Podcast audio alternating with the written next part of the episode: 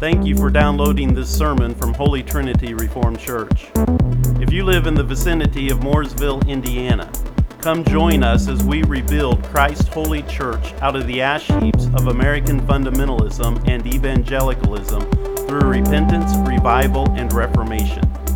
If you would like more information about Holy Trinity Reformed Church, or if you do not live in our area but would like to support this ministry, please visit our website at reformedholytrinity.org. Galatians chapter 6. I don't know exactly how to start off here this morning to tell you the honest truth. Uh, we are dealing with this topic, the ministry of reconciliation. Now, we have been looking through the book of Galatians. And we have been considering this letter that Paul wrote to the churches there. And we have been considering it uh, through this lens when the gospel is being perverted. So we have went through a lot of different things. The primary topic has been whether we are justified by faith or by works. That is the argument that has been going on. And in Sunday school this morning, uh, Devin was dealing with question three of the shorter catechism, which is what do the scriptures principally teach? And it, the answer is the scriptures principally teach what man is to believe concerning God and the duties that uh, God requires of man. The reason why the doctrinal discussion was so important earlier in this epistle is because what you believe will have consequences. What you believe will bear fruit. What you believe will dictate your practice. And let me say, so I don't want to, I don't want to um, disappoint because I don't know how to start here this morning. So I don't want to disappoint. And you know, everybody likes controversy, right? So I don't want to disappoint. And the reason why we don't have a ministry of reconciliation anymore is because we're Pharisees. And that's what we're dealing with. You see, our beliefs dictated certain consequences and actions. So, in the late 1800s and in the early 1900s, as modernism and liberalism started having dominance, it caused us to say, no creed but the Bible. Let's throw out everything that the church has built because we're going to save the world with our own personal evangelism. What churches are personally, uh, personally evangelizing anybody today? None of them, right? You say, well, uh, I saw a flyer came out. Yeah, that was inviting you to some event to do something fun, right? I'm talking about the declaration of the gospel. I'm talking about reconciling sinners to God and reconciling sinners to man. We don't see that. It's not even on our minds. It's even not even in our consideration. And the reason is is because we have become just like the Pharisees. They didn't have any concern about reconciliation. It was all about them. It was all about how they looked. It was all about upholding the goodness of man and especially their own goodness, right? But Paul, the reason why he is switching directions here in chapter 6 towards this ministry of reconciliation is because the doctrine that he was just debating and arguing has consequences, and justification by faith alone demands reconciliation. Justification by your own goodness doesn't demand reconciliation. You see, justification by faith alone demands that you are right in relation to God and what you believe about God and what your duties are. So there's a concern about reconciliation here because of the doctrine, what we are supposed to believe that has been proclaimed by Paul throughout this epistle. And so, as he comes down to the end of chapter 5, remember, he starts talking about what the fruit of the Spirit is. In other words, those who have been justified by faith alone, which means that it is a work of God, not a work of man. But this work of God produces fruit because it is the fruit of the Spirit that is working faith in you to be justified through Jesus Christ. And so he says the fruit of the Spirit is love, joy, peace, long suffering, kindness, faithfulness, gentleness, self control. Against such there is no law. And those who are Christ's have crucified the flesh with its passion and desires. In other words, they're giving up themselves to God, which also results, by the way, in giving up ourselves to those who are Christ and to one another. But he says, and those who are Christ have crucified the flesh with its passions and desires. If we live in the Spirit, let us also walk in the Spirit. So he's saying that if we are claiming to be justified by faith, if we are claiming that we are justified by God through the work of the Holy Spirit, then let's live like it. Let's act like it.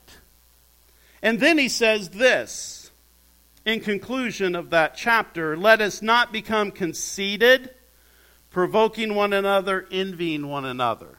In other words, a work of the Spirit has a focus on reconciliation. A work of the flesh is all about me.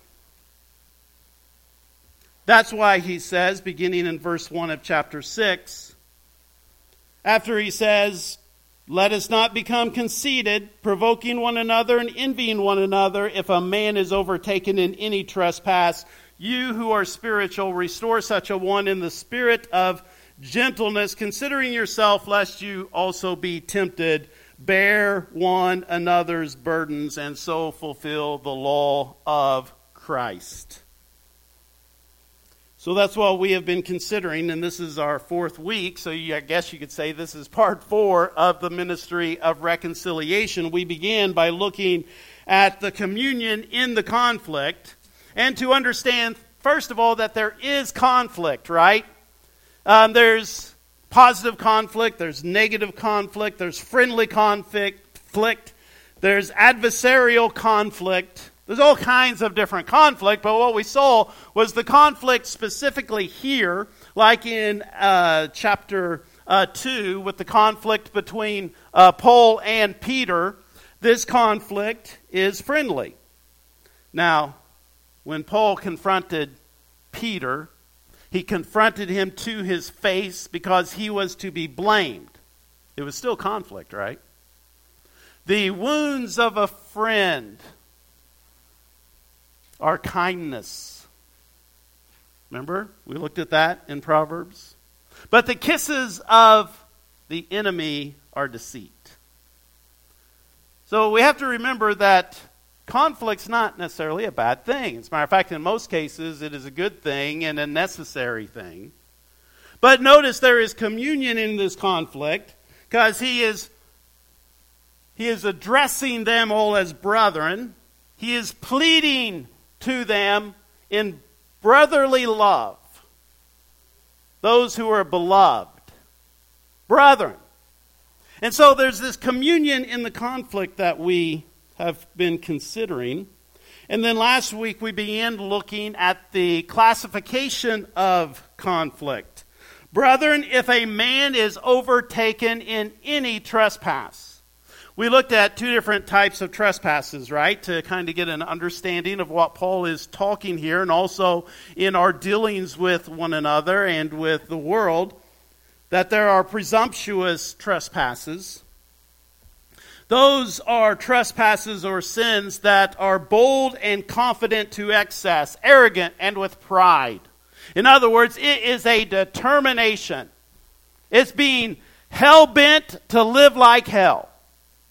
It's a determination to sin. This is the way I'm going, and nobody can stop me and nobody can tell me what to do. There's that kind of sin, presumptuous sin. We see it manifested every June in the United States of America. They call them gay pride parades. But it's not just the gay pride parades, it's also when we, in arrogance, it's also when we are bold and confident to excess to say, No, I'm going to do it my way. That's presumptuous sins. Then there are sins of ignorance, which doesn't necessarily mean lack of knowledge. Uh, it can also mean a lack of strength and weakness. In other words, it's not being bold and strong to sin, it's being overcome by sin because of ignorance. Presumptuous is without sorrow or repentance. Ignorance is being overtaken, but still having humility and sorrow for your sin. It is weakness, not strength. To sin because of being weak. And so we considered those things. And this week, I want us to consider that phrase a little bit closer as we understand this distinction of the trespasses and as we are able to classify the conflict here. Now, there are two examples in the New Testament concerning this presumptuous and uh, sins of presumption and sins of ignorance. In 1 John chapter 1 and verse 5, this is the message which we have heard from him. We re- use this a lot, don't we? Um, in our liturgy, especially in relation to our confession of sin. This is the message which we have heard from him and declare to you that God is light and in him is no darkness at all. If we say that we have fellowship with him and walk in darkness, we lie and do not practice the truth. In other words, what John is doing here is making sure we're classifying things properly. That if we are walking in darkness and we're saying we're in light, then we are not practicing the truth. We're lying. We're given a false testimony. And then he says, But if we walk in the light as he is in the light, we have fellowship one with another, and the blood of Jesus Christ, his Son, cleanses us from all sin. And then here's the catcher. This is the clincher, I should say. If we say that we have no sin, we deceive ourselves. So if we're always pretending that we're always walking in the light, we're lying. If we say that we have no sin, we deceive ourselves. It's one thing to deceive other people, but man, what kind of fools are we when we deceive ourselves? That is the thing about this goodness of man doctrine that is so heretical and so evil and such a problem in our world. I don't even understand. Because think of the level of deception you have to have to convince other people that you're really good at heart. Hmm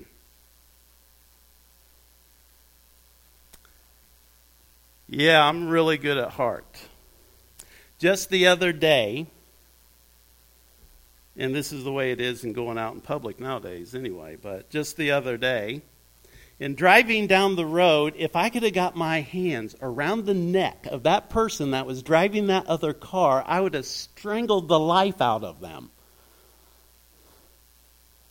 But I'm naturally good. I'm a good person.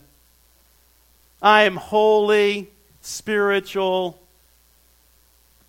you ought to really, when you look at me, you ought, I mean, when you look at me, if there ever was being conformed in the image of Christ, that's me, right? Yeah, to deceive ourselves. That's what always strikes me as interesting. If we say we have no sin, we deceive ourselves. And what kind of deception is that? Because you know better than anybody the evil in your own heart.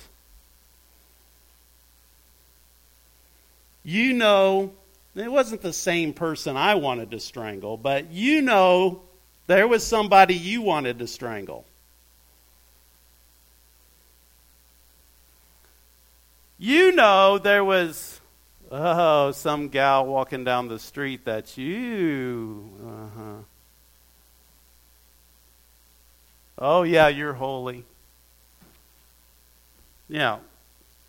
We have lust, hatred in our hearts. And what did Jesus, what, what did John say about hatred? Hatred's the same sin as murder. What did Jesus say about lust? Lust is the same sin as adultery. It's the exact same thing. But we're good. Well, John says, listen, if we deceive if we say that we have no sin, we deceive ourselves and the truth is not in us. But here's the difference in being a sinner, a presumptuous sinner, or a weak, humble sinner. If we confess our sins, that is the key statement in the whole thing. If we confess our sins, He, God, is faithful and just to forgive us our sins and to clean us, cleanse us from all unrighteousness. And then he goes on to repeat himself again. It says, If we say that we have not sinned, we make him a liar, and his word is not in us. Okay, so there is an example of those who are overcome with sins of ignorance, those who are overtaken. And then the example of the presumptuous sins is found in Hebrews chapter 10, verse 26. We looked at the Old Testament passages last week, and so I wanted to make sure that you had a couple from the New Testament this week. Um, the writer of Hebrews says, For if we sin willfully after we have received the knowledge of the truth, there no longer remains a sacrifice for sins. That ought to get our attention. Now, we may not understand fully what's being stated there, and we may have to do some work in trying to understand what the writer of Hebrews is actually expressing there in that passage, but it ought to get our attention, right? At the very minimum. It doesn't nowadays because we just pass it all off. We have been so inundated with this easy believism of this modern generation and that everybody's going to heaven. Why is everybody going to heaven? Because they have faith. What do they have faith in? Well, they have faith in faith. And so we're all going to heaven. And so we just discount these passages of Scripture as if there's nothing to it. But if we sin willfully after we have received the knowledge of the truth, there no longer remains a sacrifice for sins, the writer of Hebrews says. Okay, so surely that gets our attention. But a certain fearful expectation of judgment. Whoa! So, what he's saying is, is there's something going on here that we cannot expect a remission of sins, but an expectation of judgment upon our sins and fiery indignation which will devour the adversaries. Anyone who has rejected Moses' law dies without mercy on the testimony of two or three witnesses. Of how much sore punishment do you suppose will he be thought worthy who has trampled, trampled the Son of God underfoot and counted the blood of the covenant by which he was sanctified a common thing? You see, that's the presumptuous thing. That's trampling. Trampling and discounting with irreverence. It's just a common thing. That is a very scary thing, too, when we talk about presumptuousness in our day and age, because we have no fear of the sacred. That's not a good thing. That's a presumptuous mindset. That's a presumptuous attitude. And we have no respect for the sacred. We have no fear for the sacred. Well, that's a presumptuous sin. And it's the reason why the writer of Hebrews told us that we were to consider one another and to stir one another up with love, uh, up to love and good works. Not forsaking the assembling of ourselves together, as the manner of some is, but exhorting one another, and so much the more as you see the day approaching. So, we have established here in our text that we're talking about a man being overtaken in a trespass, but we're talking about in this situation. Now, we're not dealing with other situations, but in this situation, Paul is dealing with people within the church who have been overtaken. We're not talking about people who are um, uh, removing themselves from the church in defiance and rebellion and who um, are rejecting the faith. We're talking about a man who is being overtaken in trespasses. In other words, it's not presumptuous sins that are being dealt with here. But we can also affirm, though, that even though that's not what Paul is specifically talking about, we do have a ministry of reconciliation to the whole world. But we'll deal with that a little bit more and specifically at another time. But we have established here in our text that we're talking about a man being overtaken in a trespass. We're not talking about high handed, rebellious pride shaking its fist at God and shaking its fist at the church, which is shaking its fist at God. we have this crazy, you know, we, we, we have justified our presumptuousness in this generation. We have justified our rebellion by redefining everything, right? Isn't that what we do? We redefine everything, and we usually redefine it in a way as to take away all meaning of anything. How can we say that we don't shake our fist at God, but we shake our fist at the things of God? Isn't that the same thing? Seriously. Talk about, you know, when we talk about this aspect of trampling underfoot and discounting the blood of the covenant. So we, we do it at the things of God. We just ignore His word. We treat the sacraments as just, well, if you want to do it, you can. If you don't, you don't have to. It's no big deal examine yourself. Well, you know, there doesn't have to be any real effort put into it. It's just whether or not, I mean, just have you said the sinner's prayer? Oh, you're fine. We discount the things of God. We do not have fear of God, and we shake our fists at God by rejecting the things of God. That's the reason why we don't have a ministry of reconciliation nowadays. It doesn't exist in the church. And it's because we have snubbed our nose at God by discounting the things of God. So, we are not talking about high handed, rebellious pride shaking its fist at God here in our text. Because how can you restore such a one as that?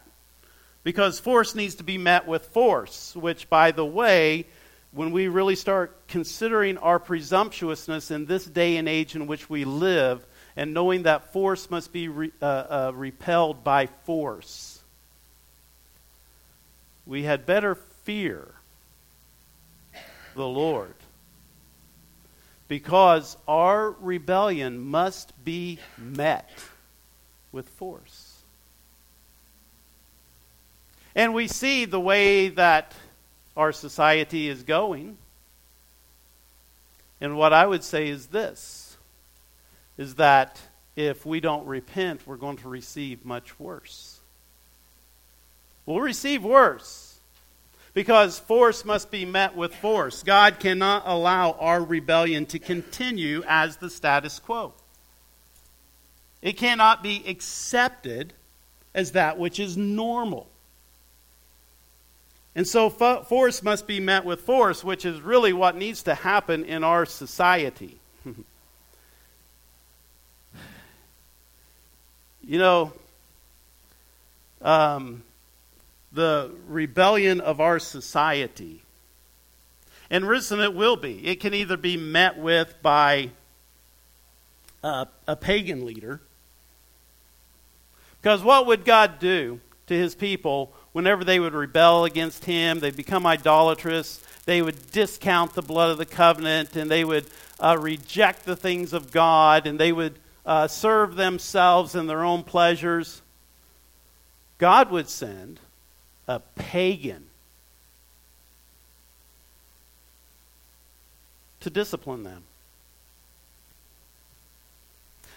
Um, that may be what we need.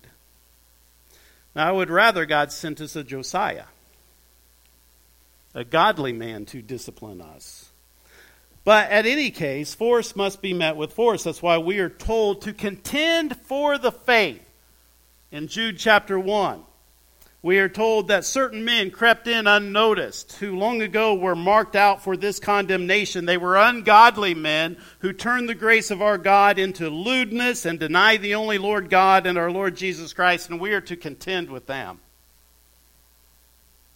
All right? So there are friends and there are adversaries, but there's sin involved in all of it. Paul is talking about a brother who is overtaken in a trespass. Isn't it a strange thing today that we proclaim a gospel that can save the vilest of sinners? But not only do we not have a ministry of reconciliation, we don't have a care or concern about reconciliation. And this goes both ways. I mean, the church's attitude today and I'm not talking about lowering God's standard of righteousness. I'm talking about reconciling sinners, those who have transgressed God's law, which is every single one of us. But we look upon certain people as not worthy, don't we? In the church today? Well, he's a meth head. No hope for him. He's a sodomite. No hope for him. That's a homeless person. No hope for them. So we have all these people that we just really don't have any care or concern about in this ministry of reconciliation. But it's the same way within the church, too, right? How many times over the years that there has been someone in our congregations who was overtaken in any trespass, any, any, any, any trespass, any violation of God's law. And we're like, he must not have been saved. Burn in hell, sinner! Not going to have any of those kind of people around here. What kind of people? Oh, sinners. Well, we have you, and we have me. If any man is overtaken in any trespass, you see, we have this ministry of reconciliation, and our job as the church of Jesus Christ is to reconcile sinners to God and sinners to one another in God. To be reconciled. Now, reconciliation doesn't mean leaving them in their sin. That's not reconciliation. We are to be first reconciled to God, and that's what First John chapter 1 is all about. If we say that we have fellowship with God and we walk in darkness, we lie and do not the truth. But if we walk in the light, that's what we're to be reconciled back to. Whenever we walk in darkness, the job of the church is to reconcile us back to the light. You're like, I don't know that I like the direction that's headed. I'm telling you, each one of us as believers, as we continue to live our lives, we sin. Not only did we go astray as soon as we were born, but as soon as we come into uh, the uh, uh, worship of the church, and as soon as we confess our sins, and as soon as we walk out the doors, we start going astray. That's the reality of it. You're like, well, well that, doesn't, that doesn't fit with what I have been told. Well, you was told wrong. Immediately, as a matter of fact, I am sinning as I'm preaching this sermon. That is how prone to sin we are. John Bunyan said this he said, In the best prayer I have ever prayed, there was enough sin to damn the whole world. John Bunyan, the guy who was imprisoned for 12 years for preaching the gospel, wrote Pilgrim's Progress. And he said, even his prayers were sinful. It's the reason why we have this ministry of reconciliation. What do you think Jesus is doing for us? He's reconciling us. Isn't this what we were told that while we were enemies, in Romans chapter 5, we were reconciled to God by the death of his Son? Look in 2 Corinthians chapter 5. 2 Corinthians chapter 5 and verse 18. All this is from God who through Christ reconciled us to himself and gave us the ministry of reconciliation. That is, in Christ, God was reconciling the world to himself, not counting their trespasses against them, and entrusting to us the message of reconciliation. Therefore, we are ambassadors for Christ. God making his appeal through us because God uses means for our reconciliation. If you think you can be reconciled without the rest of the body of Christ, you can't. If you think you can be reconciled without the church, you can't. If you think you can be reconciled without the means of grace, you cannot. Because God has made his people ambassadors to appeal to one another for God. And then Paul says, Therefore, we implore you on behalf of Christ, be reconciled to God. That's our job. That is our job, both in our own self examination, and that is also our job in our relationship with one another, and that is also our job in relation to the world. Is to say, be reconciled to God. It is a call to be reconciled. Now, notice, first of all, it says, Brethren, if a man, and we're talking about any man, specifically here in relation to the context of any man within their assembly, but this is true all throughout if we was to deal with both church discipline and church evangelism. See, church discipline is reconciliation within the church. Church evangelism is to reconcile the world into the church. But notice, any man, any brother, and he's talking specifically within their assembly, which is similar to what John said. My little children, these things I write unto you in 1 John chapter 2, verses 1 through 3, that you may not sin. So I'm writing these things so that you won't sin, John says. I don't want you to be separated from God. And then he says this and if anyone sins, we have an advocate with the Father, Jesus Christ the righteous. And he himself is the propitiation for our sins, which is a fancy word meaning he's the atonement. He's the, he's the atoning sacrifice offered to God in order to satisfy the wrath of God on our behalf. Because God is angry. with the wicked every day. God is angry about sin. God hates sin. God cannot dwell with sin. He is perfect and holy and just and right. He can't look upon sin. And so his wrath is against all sin, and Jesus Christ came to satisfy the wrath of God on our behalf. That's what propitiation means. So he satisfied the wrath of God in order to cause God to be gracious and merciful and favorable to us. Now, this trespass is sin in the life of a believer, which is a news flash to many that Christians sin. You sin. I sin every day and in every way, which means that we need to be reconciled to God the, through the means that God has given us in the church. But this reconciliation is on God's terms, it's not on our terms.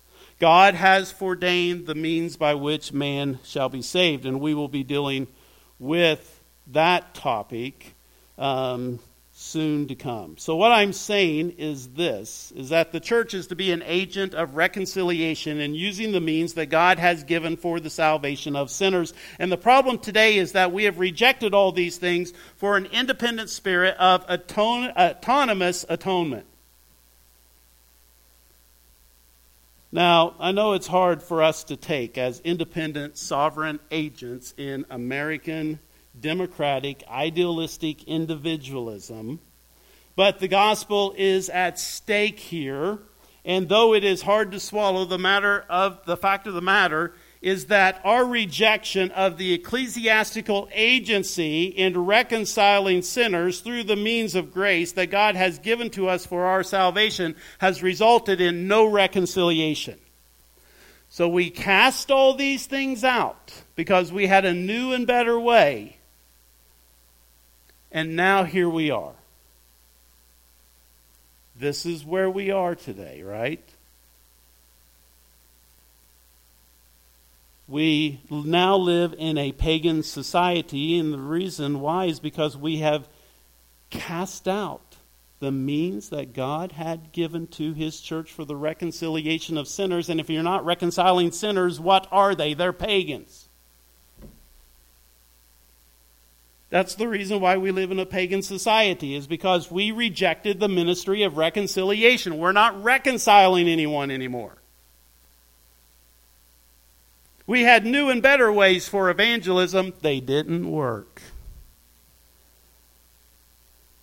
Word, sacrament, prayer, or we could say word, sacrament, discipline, word, sacrament, service the primary means by which God has given us to reconcile sinners. And we said, oh, we don't want that. That's old fashioned.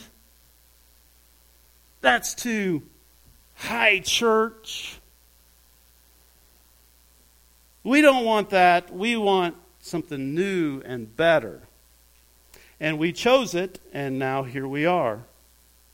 But we are told here, brethren, if a man is overtaken in any trespass. Notice he's overtaken. We're not going to spend much time here, but he's overtaken in a fault. He's overtaken in a trespass. He has sinned. And it can be egregious sins. Any trespass against God's commandments. But notice if a man is overtaken in any trespass, you see, the hope that is being stated there is that no matter what the sin, no matter what the trespass, that there is hope. Isn't the gospel the good news? Isn't the gospel hope? It's the hope for sinners to be reconciled, even for those in the church. For if a righteous man falls seven times, he rises up again. Now, it is true. The Apostle John says, No one who abides in Christ keeps on sinning. Why? Because he repents. That's why he doesn't keep on sinning, because he repents. And every time he sins again, he repents. He doesn't keep on sinning.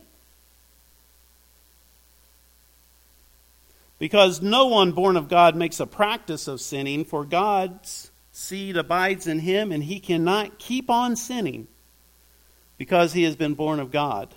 One of the reasons why he can't keep on sinning is because the church is doing its due diligence and doing what it has been commanded to do, which is, brethren, if a man is overtaken in any trespass, you which are spiritual, restore such a one. And notice it is any trespass. In 1 Corinthians chapter 6, Paul writing to the church at Corinth says, Do you not know that the unrighteous will not inherit the kingdom of God? Do not be deceived, neither fornicators, nor idolaters, nor adulterers, nor effeminate, nor homosexuals, nor thieves, nor the covetous, nor the nor drunkards, nor revilers, nor swindlers, swindlers will inherit the kingdom of God. And then he says this to them. Remember that church? That carnal church in Corinth. he says, And such were some of you.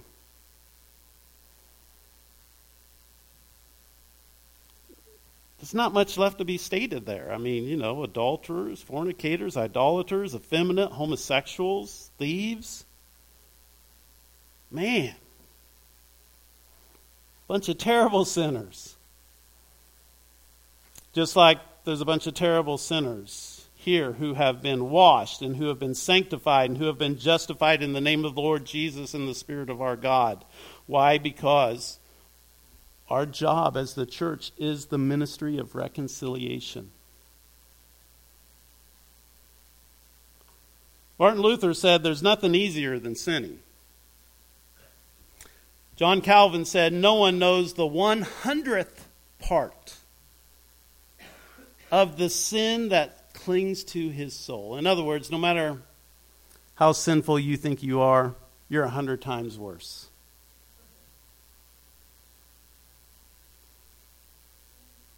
You see, we have this ministry of reconciliation that if a man is overtaken in any trespass, what is our job? To restore him, to reconcile them back to God. That is the reason why I preach. That is the reason why we have the Lord's Supper and we warn you about examining yourself and confessing your sins and returning to the Lord your God. Because we are ambassadors of God for the reconciliation of the world. Yes, that is what we're supposed to be doing is reconciling the world.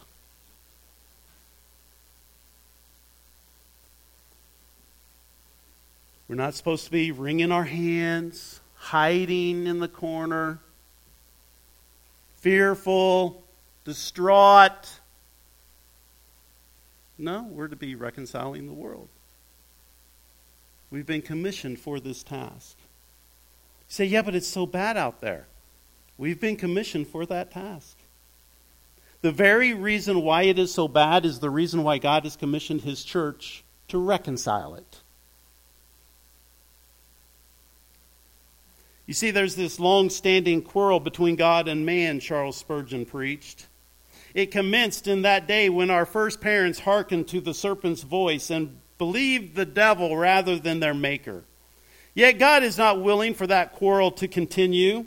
According to the goodness of his nature, he delights in love. He is the God of peace, and he has, on his part, prepared everything that is needful for a perfect reconciliation. His glorious wisdom has devised a plan whereby, without violating his justice as the judge of all the earth, and without tarnishing his perfect holiness, he can meet man upon the ground of mercy, and man can again become the friend of God. That blessed work was done long ago. And now all that remains is that man should turn towards his Maker again in love and peace and perfect reconciliation.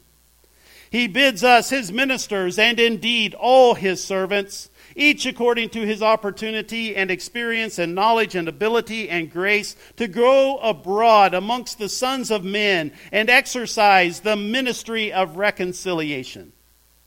To labor to bring men into harmony with God, that they may be willing to accept what God has done toward the making of an everlasting peace and ending once for all this grievous quarrel.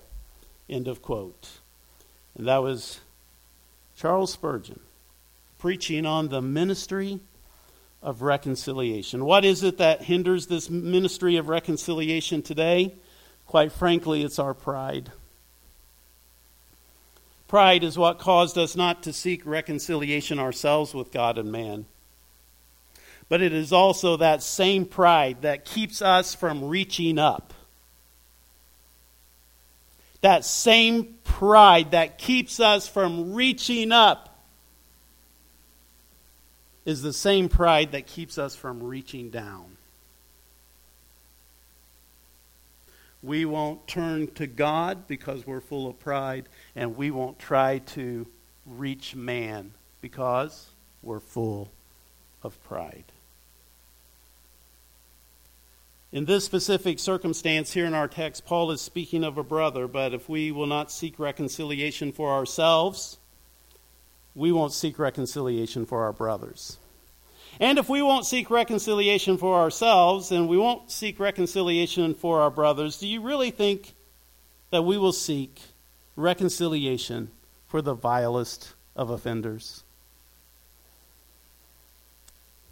There's a reason why we are in this state our current state is a result of our rejecting God's reconciliation.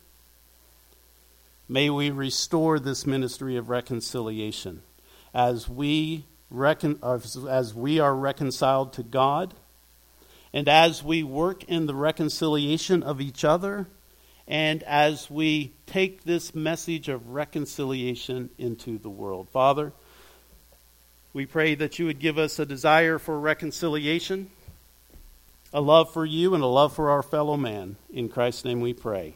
Amen.